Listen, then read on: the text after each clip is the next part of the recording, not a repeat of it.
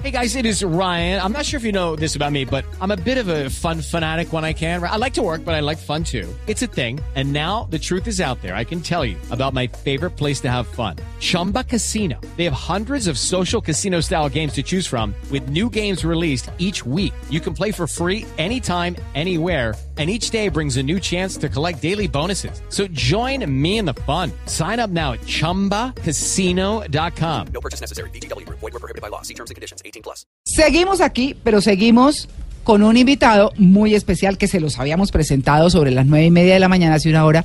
Él muy pacientemente nos ha esperado después de la etapa de la Vuelta a España. Víctor Hugo Morant. Bueno, Víctor Hugo, ¿y esta hora qué? ¿Se la gozó? En Blue Jeans. en Blue Jeans, ¿no? bueno, Víctor Hugo, pues Víctor Hugo es que no necesita ni presentación, tiene premios, ha sido maestro de teatro, ha trabajado en series importantísimas, en cine. ha Estudió trabajado- filosofía. Estudió filosofía, Ah. por ejemplo, que eso me parece muy chévere en la Universidad Nacional. ¿no? Una cosa es estudiar y otra cosa es aprender. Sí. ¿Y usted fue así como revolucionario? Sí, un poco. Era la época y además en la nacional, Sí. pues eso era como imposible No sustraerse. Sí. Sí, sí, por supuesto. Sí. ¿La actuación empezó cuándo, Víctor Hugo? La verdad, eso es tan, tan atrás que no sé exactamente. Yo comencé en mi época, no, no me calculen la edad, por favor, porque soy vanidoso como las mujeres. Sí. Pero en mi época no había tantos juegos electrónicos ni cosas como hay ahora, celulares, tablets, nada. Entonces había que inventarse los juegos. Y uno que a mí me encantara disfrazarme. y, y como mi mamá no me dejaba jugar fútbol porque me tiraba los zapatos, en ese tiempo se usaban los zapatos limpios y no rotos. O sea, han cambiado las cosas. Claro. Entonces no me dejaba jugar fútbol porque rompía los pantalones y los zapatos. O sea, hoy estaría a la moda. Claro. Eh, y, y entonces jugaba mucho en, en la casa y jugaba con mis primas. no tuve hermanas. No, pero en serio me encantaba disfrazarme y representar papeles. Yo considero que ahí fue un poco el origen de ese gusto por, por, por la actuación. Claro. Después en la universidad, bueno, en el colegio, también participaba de los eventos, que el Día de la Madre, de la Patria, no sé qué. No sé cómo dirán ahora, nosotros decíamos capar clase, entonces Ah, por no ir a clase, sí. entonces yo me metía en cuanta vaina había para poder capar clase. Sí. y, y ahí también y participé en muchas cosas. eh, y luego en la universidad. Y como decía, esto no, no es mío, tengo que decir, esto lo, se lo escuché a Gustavo Angarita, un gran Actor, colega y amigo, claro. eh, que decía, de pronto descubrí que la actuación era una vaina seria. Porque, claro, curiosamente no estábamos en el mismo curso, pero con, con Gustavo nos conocimos en la universidad, Ah. en la misma facultad.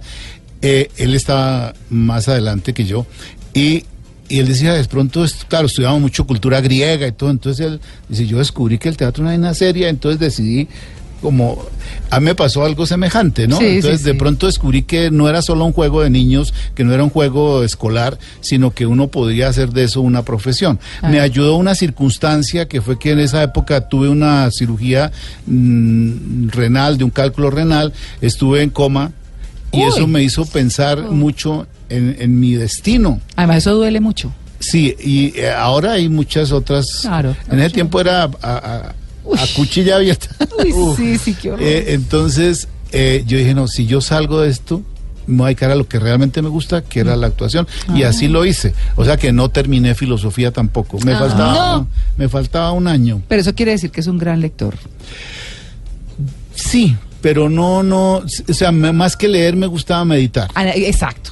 Sí, quien estudia filosofía es. un- Echarle cabeza. Sí, al análisis. Es una disciplina. Yo Sí. considero, hablando en serio, pues sin pedantería, que, que es un- a mí me sirvió como disciplina. O sea, a- acostumbrarse a ver la vida no, no de una sola manera, sino como a tener una visión amplia de- del mundo. Claro. Pues bueno, nos vamos a un break y seguimos con Víctor Hugo Morant porque vamos a hablar de Hay un complot 2, que es la obra que está por estos días en cartelera, la obra de teatro. Ya volvemos. Ay, no, aquí hablando del matrimonio nos hemos divertido mucho. ¿No, Víctor Hugo? Sí, sí. Aunque eso, eso también es para sufrir, ¿no? Sí. bueno, pero Víctor Hugo, hablemos de Hay un complot 2. Para quienes están llegando a la sintonía, estamos en eh, Blue Jeans, por supuesto, hablando con Víctor Hugo Morant. Eh, y hablando de esta, eh, de este, mm, esta obra, mejor, hay un complot 2 que tiene una cartelera, se las recuerdo, Luis Eduardo Arango, Marcela Carvajal, Andrea Guzmán, Jimmy Vázquez, Yuri Vargas y Jefferson Quiñones. Eh, bueno, y Víctor Hugo Morán. Víctor Hugo, ¿de qué se trata? Hay un complot 2, porque hubo el 1, ¿no? Éxito Sí. rotundo, el número uno.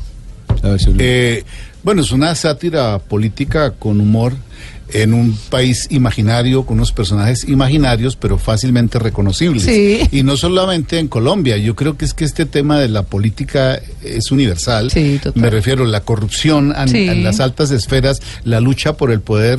Yo digo, desde Shakespeare Claro. era eso, o sea, la, la lucha, solo que aquí se ve con humor y yo creo que el humor es, es algo que ayuda a ser crítico de una manera amable, ¿sí?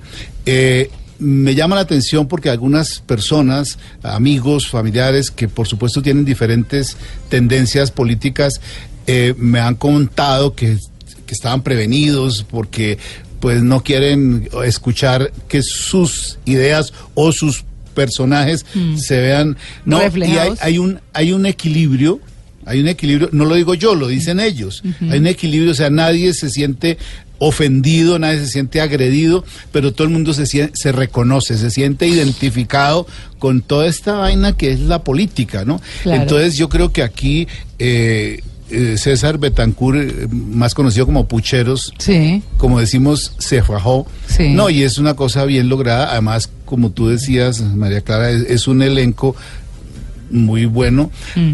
Eh, yo siempre he considerado que hacer teatro es un privilegio. Sí. eh, porque uno se divierte mucho y, y encima le pagan. Bueno, de eso se trata trabajar, ¿no es Sí, cierto? Sí, sí. sí. sí. Y, y- no, y además cuando el público, cuando uno recibe, digamos, a diferencia de la televisión u otros medios, el teatro tiene una cosa gratificante y es la, lo que se llama la presencia viva. Uno tiene al público ahí, uno escucha sus risas, su- sus chiflidos también cuando los merece, pero ese calor del público hace, es una experiencia única que en otros medios no se da.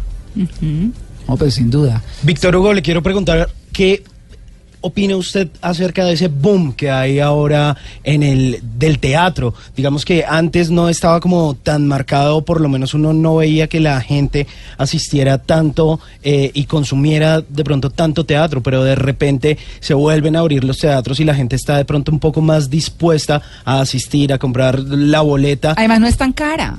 La verdad. No, no, para nada. O sea, hay boletería que va desde los 30 30 y mil, pico, 40 sí, mil. sí. Y la gente de verdad está consumiendo teatro, por lo menos en Bogotá, en Medellín. Mucha diversidad. Más barato que ir a fútbol. Sí, por Eh, ejemplo. De verdad. yo yo Menos creo, riesgo.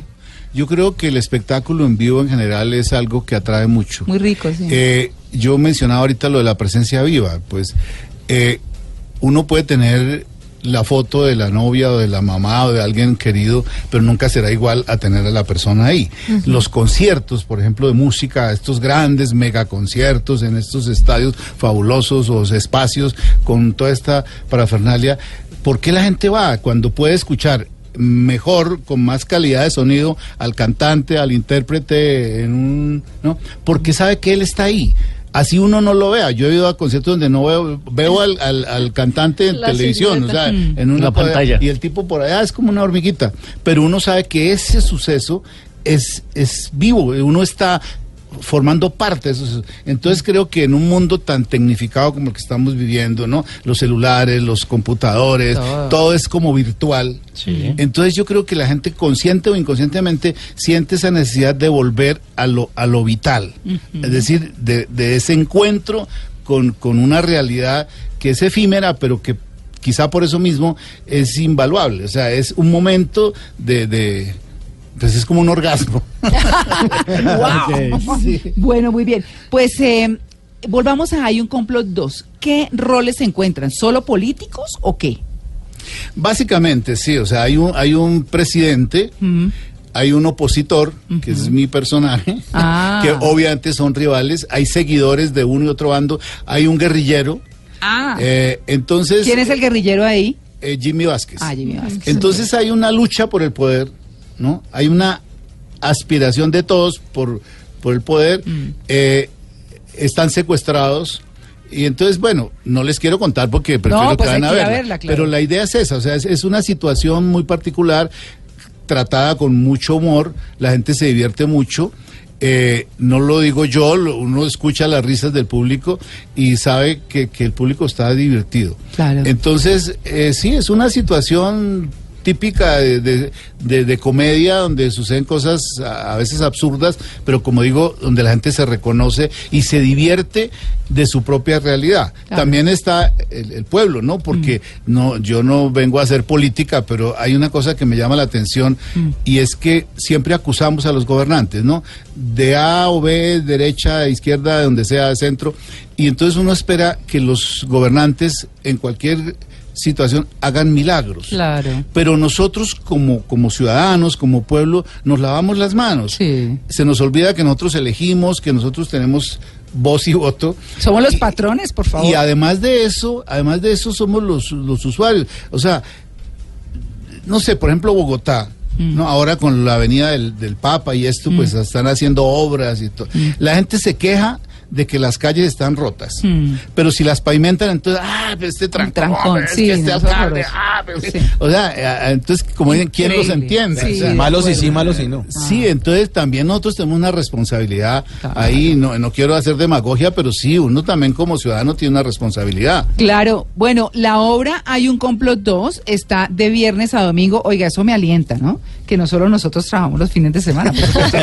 claro, Además también puede los ser, actores. en, puede ser en blue jeans. Claro, pero con toda seguridad, por supuesto. Están ustedes de viernes a domingo. Eh, ¿De qué horas, en, en qué hora las Viernes- funciones? Viernes y sábado a las 8 y 30 de la noche. Teatro Patria, sí. En el Teatro Patria, en la 106 con carrera séptima, ahí Sí. en donde está el Cantón Norte. Eh, sí, señor. O sea, un sitio muy seguro. Sí. y los domingos un poco más temprano, a las 6 y 30, ¿no? Eh, la recomendación es que, que no vayan a última hora, siempre todo lo dejamos para última hora y a veces hay tropel, eh, el tema del parqueadero y estas cosas, pero, pero sí, viernes y, sábado a las 8 y 30 y domingo 6 y 30. Ah, bueno, ahí tienen los horarios, ya saben, en el Teatro Patria en Bogotá. Hay un complot 2 y hay posibilidad de que ustedes hagan alguna gira nacional o algo así. Posiblemente, por ahora no se ha contemplado, pero, pero es muy probable que sí. ¿Cierto? Es una obra exitosa y demás. Pues Víctor Hugo lo quiero despedir con esto. Escuchen.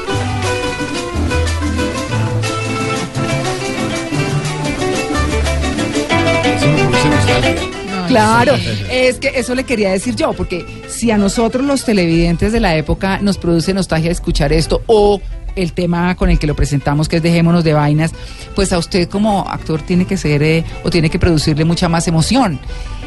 Rápido, antes de irse, el mejor recuerdo del chinche. De Doctor Pardito, ¿no? Pues sí, el doctor Pardito, o sea, yo creo que es uno de, de los personajes que yo he hecho más gratificante. Cierto. Y, y- y una cosa que es, yo siento a Pardito fuera de mí.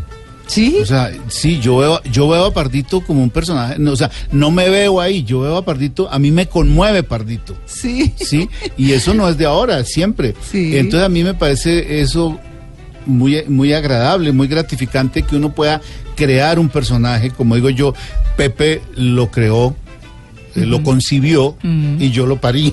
Sí. Entonces, entonces, pero fue un personaje. Ahora, yo creo que todos los personajes del Chinche, Sí. un poco lo que pasa con Complot 2, claro. Ajá. eh, es que son personajes típicos de, de- de- de nuestra sociedad colombiana, ¿no? Gente frustrada, gente con sueños, gente con... O sea, somos eso. Claro. Y yo creo que ese reconocimiento es lo que hace que una obra como la de teatro que hablamos ahora, hay un complot 2, o, o cosas como el chinche, o dejémonos de vainas, el éxito es porque la gente se reconoce.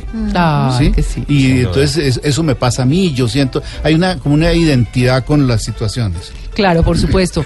Pues bueno, Víctor Hugo, queremos agradecerle toda su paciencia y la queridura de haber venido hasta Blue Radio para estar con nosotros en, En Blue Jeans y contarnos un poquito de usted, un poquito del pasado y un y poquito de un hay un complot. Y yo agradecerles a todos ustedes y obviamente a los oyentes Sí. por también la paciencia de escuchar. A uno le gusta hablar de sus cosas. Sí. Muchísimas gracias. eh, me voy muy contento. Bueno, muchas gracias, pero no se vaya todavía porque nos falta la foto.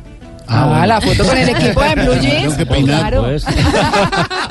Recuerde que uno se gasta por donde se usa, Víctor Hugo. Entonces, Sí. claro. Bueno, muy bien, 10 y 47.